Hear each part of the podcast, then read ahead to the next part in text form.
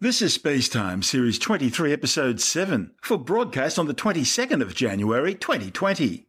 Coming up on Spacetime 7 billion year old stardust discovered in a meteorite. NASA's farewell to an old friend. And it looks like space junk has destroyed a Russian spy satellite. All that and more coming up on Spacetime. Welcome to Space Time with Stuart Gary.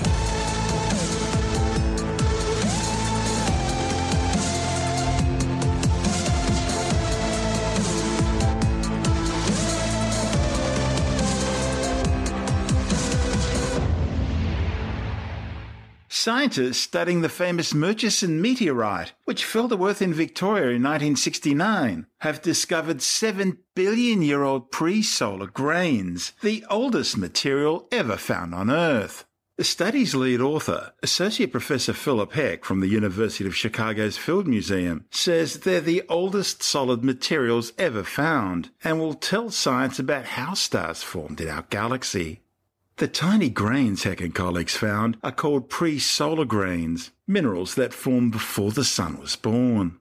Heck describes them as solid samples of stars, bits of real stardust that became trapped in meteors, where they remained unchanged for billions of years, making them quite literally time capsules from before our solar system was born. Stars are born when molecular clouds of gas and dust are caused to collapse, heat up, and eventually trigger nuclear fusion. They'll then burn for millions to billions of years until eventually running out of fuel and dying. During their lives and when they die, stars generate powerful stellar winds streaming out of them and carrying away a plasma of ionized particles, atoms, and molecules. When they cool down enough, some of these gases will condense to form solid grains of material, which will end up forming new stars, or planets, or moons, or asteroids. And a meteorite from one of these asteroids fell to Earth just over 50 years ago, breaking apart in the atmosphere and raining down just south of the sleepy rural town of Murchison, 167 kilometres north of Melbourne. The meteorite samples collected from that event became the subject of intense scientific investigation, including the first ever detection of extraterrestrial amino acids, the very building blocks of life.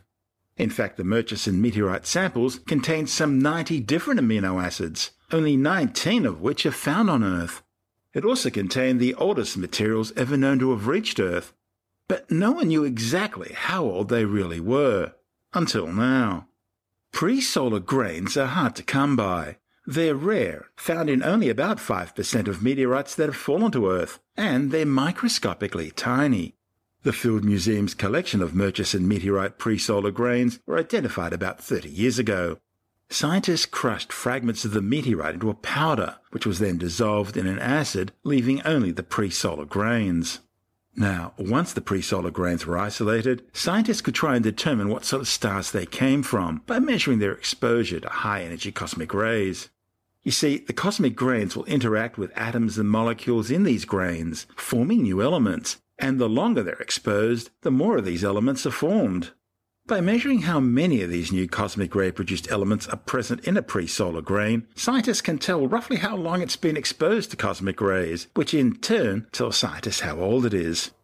The minerals reported in the Journal of the Proceedings of the National Academy of Sciences were found to be between 4.6 and 4.9 billion years old, meaning they're at least as old, and many much older, than the 4.6 billion year age of the Earth's sun and solar system. But some of these grains were found to be much older than that, some more than 5.5 billion years old. And the age of the pre-solar grains wasn't the end of the discovery. Since pre-solar grains are formed when stars die, they can tell us about the history of those stars. And it seems 7 billion years ago there was an apparently bumper crop of new stars forming a sort of astral baby boom. In other words, the authors found far more young grains in this age group than expected. Heck says these grains are providing direct evidence for what must have been a period of enhanced star formation, starburst, in our Milky Way 7 billion years ago. And it doesn't end there. Judging by the way the minerals in these grains interacted with the cosmic rays, scientists could also determine that these pre-solar grains often floated through space stuck together in large clusters, something no one thought was possible on such a scale. All in all, it's been an incredible revelation, all thanks to a meteorite which fell in country Victoria. You're listening to Space Time. Coming up next, NASA says farewell to an old friend. And later in the science report, Australia's devastating bushfires were made drastically worse because of man made climate change. All that and more coming up on Space Time.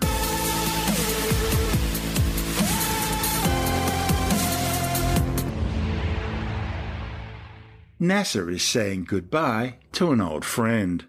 One of the agency's four great observatories, the legendary Spitzer Space Telescope, is being retired. It was launched aboard a Delta II rocket from the Cape Canaveral Air Force Station in August 2003 on what was meant to be a five year mission.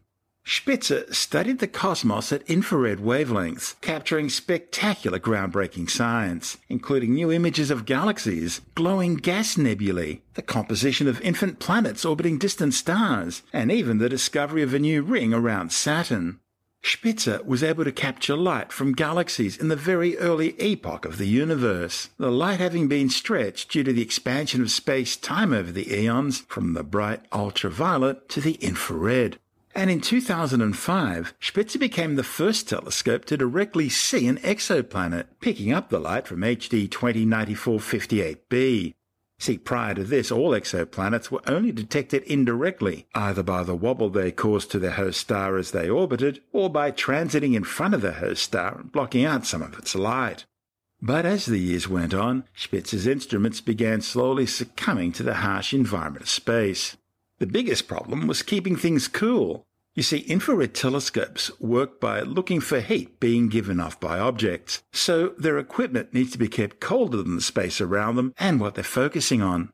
To do that, they use a supply of liquid helium coolant in order to keep their instruments as cold as possible. But the supply isn't everlasting, and Spitzer's coolant eventually ran out in 2009, forcing NASA's Jet Propulsion Laboratory to operate the Space Telescope in a so-called warm mode, limiting its operations with only two of the original four light wavelength windows available on its remaining instrument. Also, the 950 kilogram probe was placed into a heliocentric rather than geocentric orbit, trailing and gradually drifting away from Earth's orbit at approximately 0.1 astronomical units per year an astronomical unit being the average distance between the Earth and the Sun, approximately 150 million kilometres or 8.3 light minutes. So now, after all this time in space, Spitzer is some 600 times further away from the Earth than the Moon is. And that's led to a geometric mismatch between its solar and communications arrays, meaning it can't transmit data to Earth and charge its solar panels at the same time. And to make matters worse, its batteries have also reached the end of their useful life. Spitzer was part of NASA's great Earth Orbiting Space Observatories project, together with the Hubble Space Telescope, the Compton Gamma Ray Observatory, and the Chandra X-ray Telescope. Now it's the end of the road for Spitzer. It'll be switched off on January the 30th, marking the end of a mission that has quite literally seen the universe through a new light. This report from NASA TV. Three, two, one. We have ignition. Rocket launches. Um, it's thrusting out flames, and you're watching, and you have all those emotions. And the rocket goes along on this journey, and it deploys Spitzer. The Spitzer Space Telescope is a member of NASA's family of great observatories. Spitzer is the infrared member of this family. Spitzer has unveiled the infrared universe. It has enabled humans to see what our eyes could not see. We see a whole new side to the universe that's hidden from us normally. You can peer inside of clouds of dust to see the baby stars called protostars being born. It let us see into more distant galaxies and see how the patterns of dust tell us about the motions of gas and the dynamics of gravity that operate in these objects all of a sudden we could create these vast panoramas at incredibly sharp resolutions that we'd never been able to do before. And as a result, everything that was familiar in the sky, every nebula that we're used to seeing in visible light images from the ground, things from Hubble, they became completely different when seen through the infrared eyes of Spitzer. It was this combination of a, a scientific insight that itself was just stunningly beautiful at the same time. The biggest surprise in terms of what was revealed with Spitzer is its ability to characterize exoplanets, so planets around other stars. Most notably, we identified a system called TRAPPIST 1, which has seven Earth sized planets sort of snuggling up to what's a very cool star. And of those planets, three of them at least are in the habitable zone. When Spitzer launched, exoplanet science was absolutely not part of the science portfolio we were offering for Spitzer because it wasn't considered to be sensitive enough to do that kind of observations. But while in flight, Astronomers became clever about how they could use it. Engineers became very clever about how we could repurpose Spitzer. And exoplanet science has actually become one of the core science projects of Spitzer since then. The Google Doodle that day, which was TRAPPIST 1, is what kind of finished me off on a glorious day. When your adult children point out that, you know, my mom works on that telescope, you know, that's that's very rewarding. Spitzer Space Telescope is a technological marvel. I never had any conception that we'd be going for 16 years. The little machine that could go beyond its primary design. The longevity of the mission is a direct result of the engineers and scientists and people that have supported the mission. In a place that dares mighty things, you can do it together. And so when you have that kind of union, I think what happens is magic. I'm hoping Spitzer will be remembered as in a really amazing uh, scientific gift, and that it allowed us to kind of transform our understanding of some very important aspects of astronomy. And I think Spitzer's been integral to all that. We have a huge archive that is waiting to be mined, and its its revelations already have been tremendous and revolutionary. That only time will tell what is Spitzer's greatest legacy.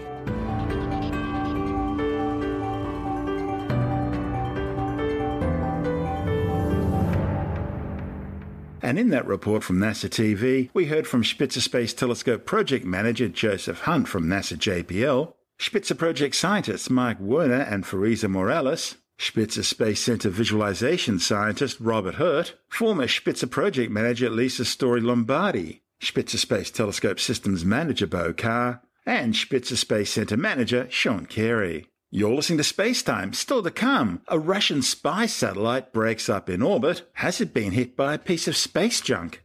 and the Great Melbourne Telescope back on public display just in time for celebrations marking its 150th anniversary. All that and more still to come on Space Time.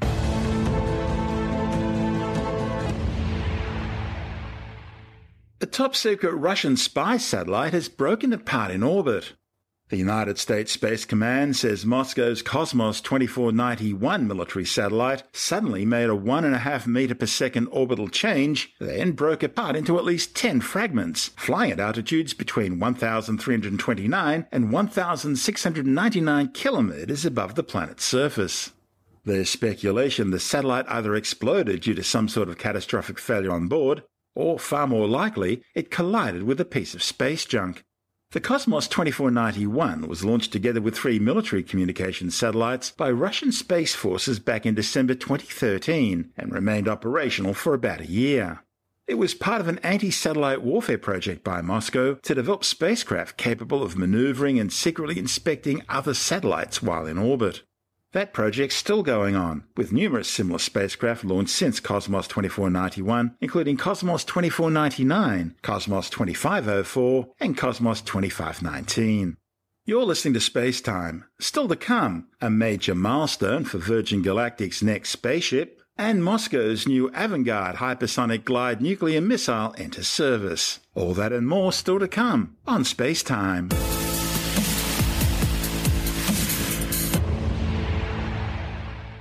The Great Melbourne Telescope's gone on public display as part of celebrations marking its 150th anniversary. This icon of Australian colonial astronomy has now been reassembled into its original form for the first time since 1945. Museums Victoria staff and volunteers have been working to restore the historic instrument at the pumping station at Scienceworks in Melbourne since 2008.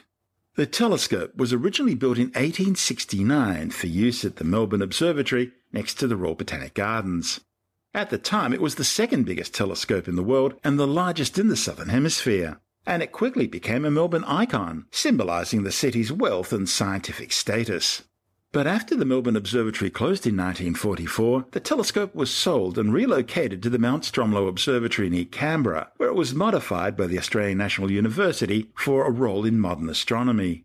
In the 1990s, it was converted into Australia's first fully robotic and computerized digital imaging telescope and was used to find the first observational evidence of dark matter.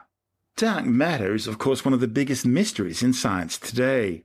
Put simply, scientists have no idea what it is, even though it makes up some 85% of all the matter in the universe. It seems to be invisible, and it interacts only gravitationally with normal matter. The stuff stars, planets, asteroids, houses, cars, trees, dogs, cats, and people are made out of.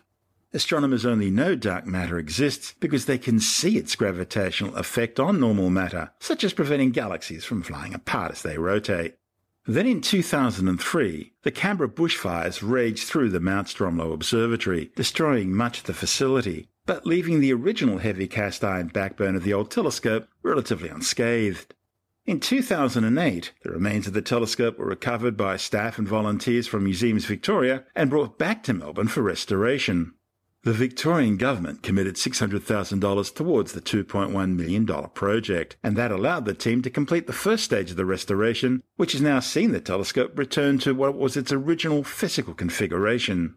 Dr. Nick Lomb, consultant curator of astronomy with the Powerhouse Museum Sydney Observatory, says the eventual aim of the project is to restore the telescope to full operating condition so that future generations can peer through its giant eyepieces and be awe inspired by the magnificent wonders of the heavens above. That is one of the most important scientific artifacts or scientific objects in the country the telescope was, when it was uh, first used, was the largest viewable telescope in the world. It had mirror 1.2 meters in diameter, or what then called 48 inches in diameter, so it could see very faint objects. It was installed at Melbourne Observatory, which was a very unusual thing to do. Most large telescopes in those days were the province of amateur astronomers or wealthy amateur astronomers. Professional astronomical uh, observatories did was to make very accurate measurements of positions of stars in the sky and observe things like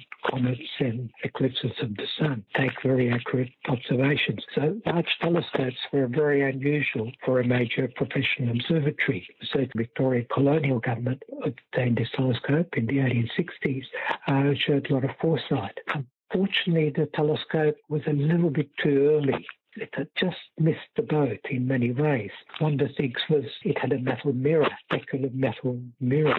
This was the way large telescopes or relatively large uh, telescopes were built in those days with metal mirrors. But the idea of glass mirrors silver coated or later on aluminum, aluminum coated was only just coming into fashion.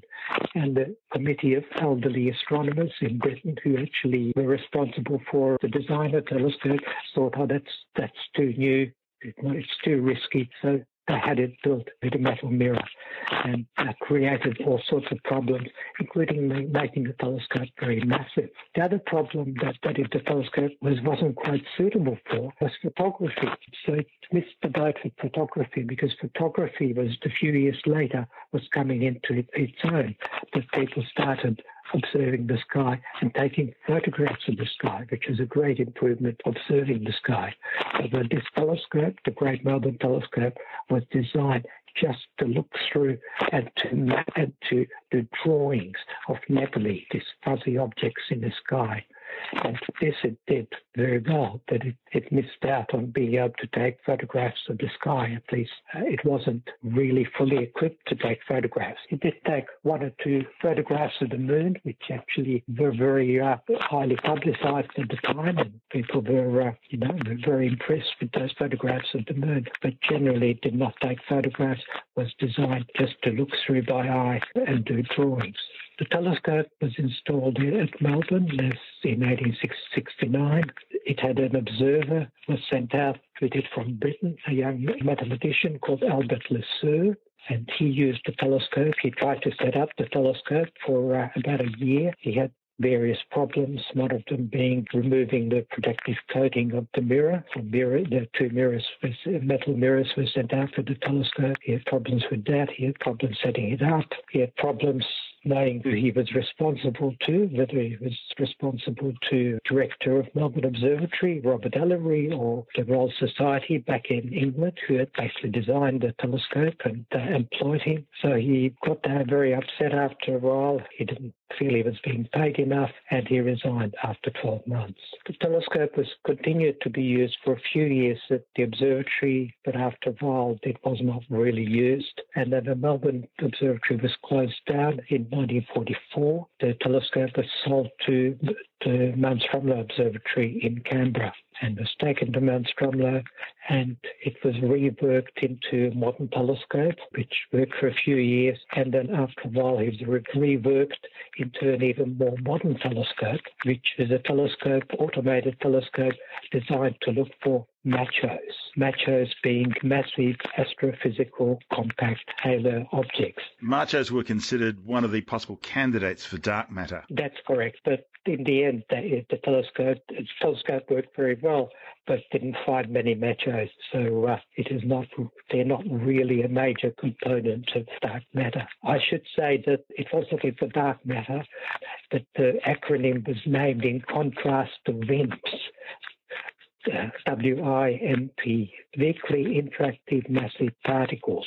And these are uh, still a major candidate for dark matter. And so the idea was that they could look for much larger objects which could be part of dark matter. Now, unfortunately, there was a fire at Mount Stromlo Observatory in 2003, January 2003, and basically all the telescopes that uh, on Mount Stromlo in Canberra were destroyed in the fire, including the Great Melbourne Telescope. And so all the modern parts were destroyed, but the metal parts survived and these were eventually brought back to Melbourne by the Museums Victoria. And the last 10 years or so, they've been worked on by a group of volunteers who've been working very hard in cleaning the metal parts of the telescope, actually working out what went where. There's no original diagram of what the telescope originally looked like.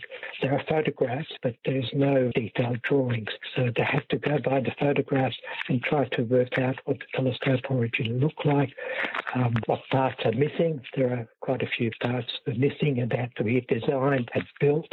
And the telescope has now been reassembled for the first time since the Stromlo fire in 2003 and apparently looks very impressive.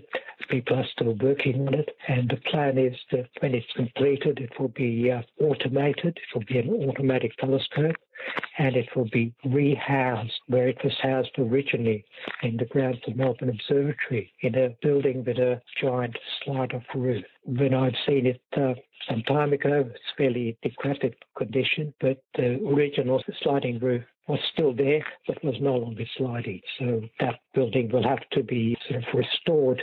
And then when the telescope is completely rebuilt, the plan is that will be housed in that building and will be available for public viewings. And will become a major tourist attraction in Melbourne when it's completed. That's Dr. Nick Lomb, Consultant Curator of Astronomy with the Powerhouse Museum Sydney Observatory.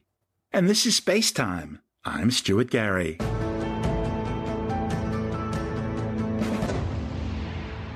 Virgin Galactic's next commercial spaceship has reached its weight on wheels milestone, in which all the major structural elements and components of the vehicle are assembled and the spacecraft is sitting on the ground on its landing gear for the first time. The weight on wheels construction milestone was reached much quicker than either of Virgin Galactic's two previous spacecraft, the VSS Enterprise, which was destroyed in 2014 during a fatal mid-flight breakup, and the VSS Unity, which is the company's current test vehicle. Spacecraft assembly will now focus on final structural closeouts, as well as integrating flight control systems and avionics. It'll then move to integrated verification ground tests, and eventually vehicle flight testing. Meanwhile, work on the fourth spacecraft, the third in the current fleet, is now more than 50% complete. And if tests with Unity continue to go as planned, the company expects to be carrying its first space tourist later this year. Virgin Galactic spacecraft design, collectively known as Spaceship Two, are based on the original Burt Rutan scale composite Spaceship One prototype, which won the X Prize in 2004 by becoming the first privately built reusable manned spacecraft to reach 100 kilometers in altitude and then repeat the achievement within two weeks. An altitude of 100 kilometers, or 328,000 feet, is the official start of space, known as the Kármán line. Defined by theoretical physicist Theodor von Kármán in 1956, it marks the point in altitude at which aerodynamic surfaces can no longer control the lift, roll, pitch, or yaw of an aircraft, forcing them to use reaction systems such as rockets and jets to maintain course and maneuvering. In other words, the aircraft is now spacecraft. Richard Branson was so impressed with Spaceship One, he signed a contract with Scaled Composites to develop a fleet of similar, though slightly bigger craft for space tourism. The idea being to allow paying passengers to experience a suborbital spaceflight to altitudes of over 100 kilometers, providing them with stunning views of the Earth's curvature down below and up to four minutes of microgravity.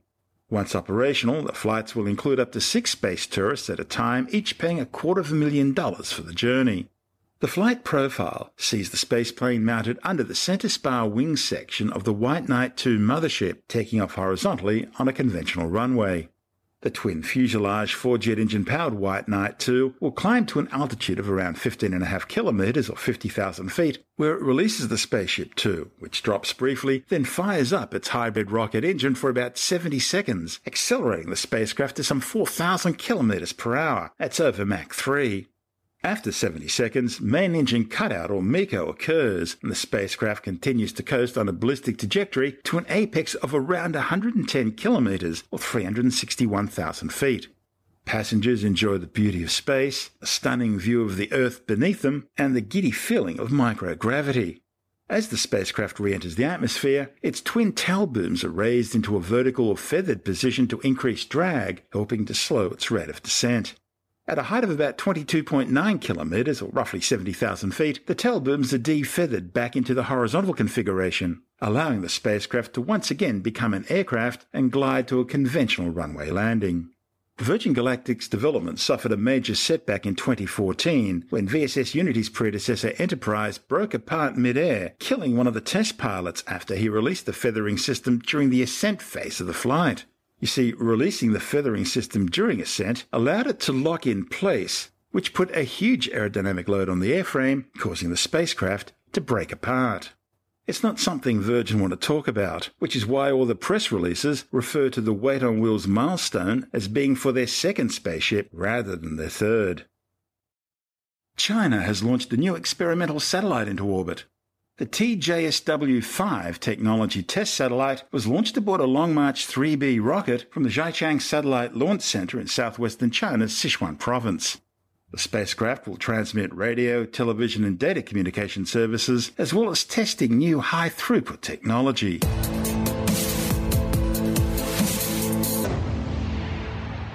And time now to take a brief look at some of the other stories making news in science this week with the Science Report. A new study has confirmed that Australia's devastating bushfires were made drastically worse because of man made climate change. The findings confirm that global warming promotes the sorts of conditions on which wildfires depend, thereby increasing their likelihood and their level of ferociousness. A new study by scientists from the University of East Anglia, the Met Office Hadley Centre, the University of Exeter, and Imperial College London are based on 57 studies published since the Intergovernmental Panel on Climate Change's fifth assessment report in 2013. All the studies have shown links between climate change and increased frequency or severity of fire weather, periods with a high fire risk due to a combination of high temperatures, low humidity, low rainfall, and often high winds. According to the Australian Bureau of Meteorology, 2019 was the country's warmest and driest year on record. In fact, the observational data shows that fire weather seasons have lengthened across approximately 25% of the Earth's vegetated surface, resulting in a 20% increase in the average global length of the fire weather season. So far, the megafires have blackened more than 18 million hectares, killing more than a billion animals, including major populations of rare and endangered koalas, wallabies, kangaroos, bats, quokkas, possums, native mice, including the critically endangered kangaroo island dunnart, as well as rare lizards and frogs, and many threatened bird species, including regent honeyeaters, glossy black cockatoos, western ground parrots, and eastern bristlebirds. It's feared many species have been wiped out. And ecologist Chris Dickman says those losses don't include fish and insect species. In fact, critical bee populations, deliberately isolated from the chemicals, parasites, and pathogens which have caused global bee colony collapse, have also been hit hard. Just as devastating, although often overlooked, rare and endangered plant species have also been wiped out in many parts of the country. Of course, as well as the disastrous environmental effects, the fires have killed at least 28 people, destroyed more than 2,000 homes, and wiped entire townships off the map. Smoke from Australia's fires has blanketed cities including Sydney and Melbourne, dramatically affecting air quality and turning them into some of the most polluted places on the planet. As well as reducing oxygen intake, the poisons in the smoke cause significant health issues. In fact, at least two deaths have been blamed on breathing complications caused by the bushfire smoke. NASA's satellite images have been tracking the smoke plume's progress as it circumnavigated the entire planet, first extending from Australia across the Pacific to New Zealand and then beyond to Chile and Argentina, before crossing the South Atlantic, Southern Africa, and the Indian Ocean until finally reaching Australian shores again. A new study has found that the age at which women hit menopause can be affected by how often they have sex as they get older. A report in the Journal of the Royal Society Open Science claims examinations of almost 3,000 women found those who had sex on a weekly basis were 25% less likely to be menopausal than those who had sex less than once a month. The findings suggest that the bodies of women who aren't sexually active divert energy away from ovulation so it can be used elsewhere, such as into helping look after existing children or grandchildren. Moscow's new Avangard hypersonic glide nuclear missile has started to enter service with the Russian military. Russian strategic missile forces have confirmed that the 1st Avangard armed missile regiment has been stationed at the Yezhensky missile compound 1200 kilometers southeast of Moscow. Avangard is based around a radically advanced scramjet engine design, which enables the system to deliver nuclear payloads at speeds of up to Mach 27, at some 33,000 kilometers an hour, while still being capable of maneuvering in flight, making it essentially invulnerable to all existing anti-missile defense systems. Avangard is launched into orbit by either an R-36 or RS-28 Sarmat intercontinental ballistic missile. These missiles are designed to carry up to 10 multiple independently targetable re-entry vehicles or MIRVs from where they separate and proceed to their individual targets. Military experts say the deployment of Avangard could be a game changer in terms of the global balance of power. Paleontologists have discovered a new set of dinosaur fossils in Queensland's Winton Formation. The 95 million year old remains were uncovered close to where Australovenator wintonensis, one of Australia's most complete ever dinosaur finds, was made. A report in the Journal of the Royal Society Open Science claims the new fossils include two partial vertebrae, three bones from the hands and feet, and several other as yet unidentified bone fragments. Paleontologists believe it's a theropod, the same group as Australovenator and Tyrannosaurus rex. Family dogs never cease to surprise by just how well they understand human voices and gestures. But is this innate, or does it come through training? In an attempt to find out, scientists studied homeless dogs across several Indian cities, offering two covered bowls and pointing to only one of them. About half the dogs didn't even bother approaching the bowls. Researchers said that's because the dogs appeared to be particularly anxious, probably because they had bad encounters with humans in the past. But of the dogs that did investigate the bowls, about 80% correctly followed the human signal, suggesting training isn't required to understand such gestures. You can read the study in full in the journal Frontiers of Psychology. And that's the show for now. You can subscribe and download Space Time as a free twice weekly podcast through Apple Podcasts, Stitcher, Bitesz.com, Pocketcasts, SoundCloud, YouTube, Audioboom, from spacetimewithstuartgary.com, or from your favorite podcast download provider. If you want more space time, check out our blog, where you'll find all the stuff we couldn't fit in the show, as well as loads of images, news stories, videos, and things on the web that I find interesting or amusing. Just go to spacetimewithstuartgary.tumblr.com. That's all one word and in lowercase, and that's Tumblr without the E. You can also follow us through at Stuart Gary on Twitter, at Spacetime with Stuart Gary on Instagram. On Facebook, just go to www.facebook.com slash Spacetime with Stuart Gary. And you can also find us on the Spacetime with Stuart Gary YouTube channel. Spacetime is brought to you in collaboration with Australian Sky and Telescope magazine, your window on the universe. You've been listening to Spacetime with Stuart Gary. This has been another quality podcast production from Bitesz.com.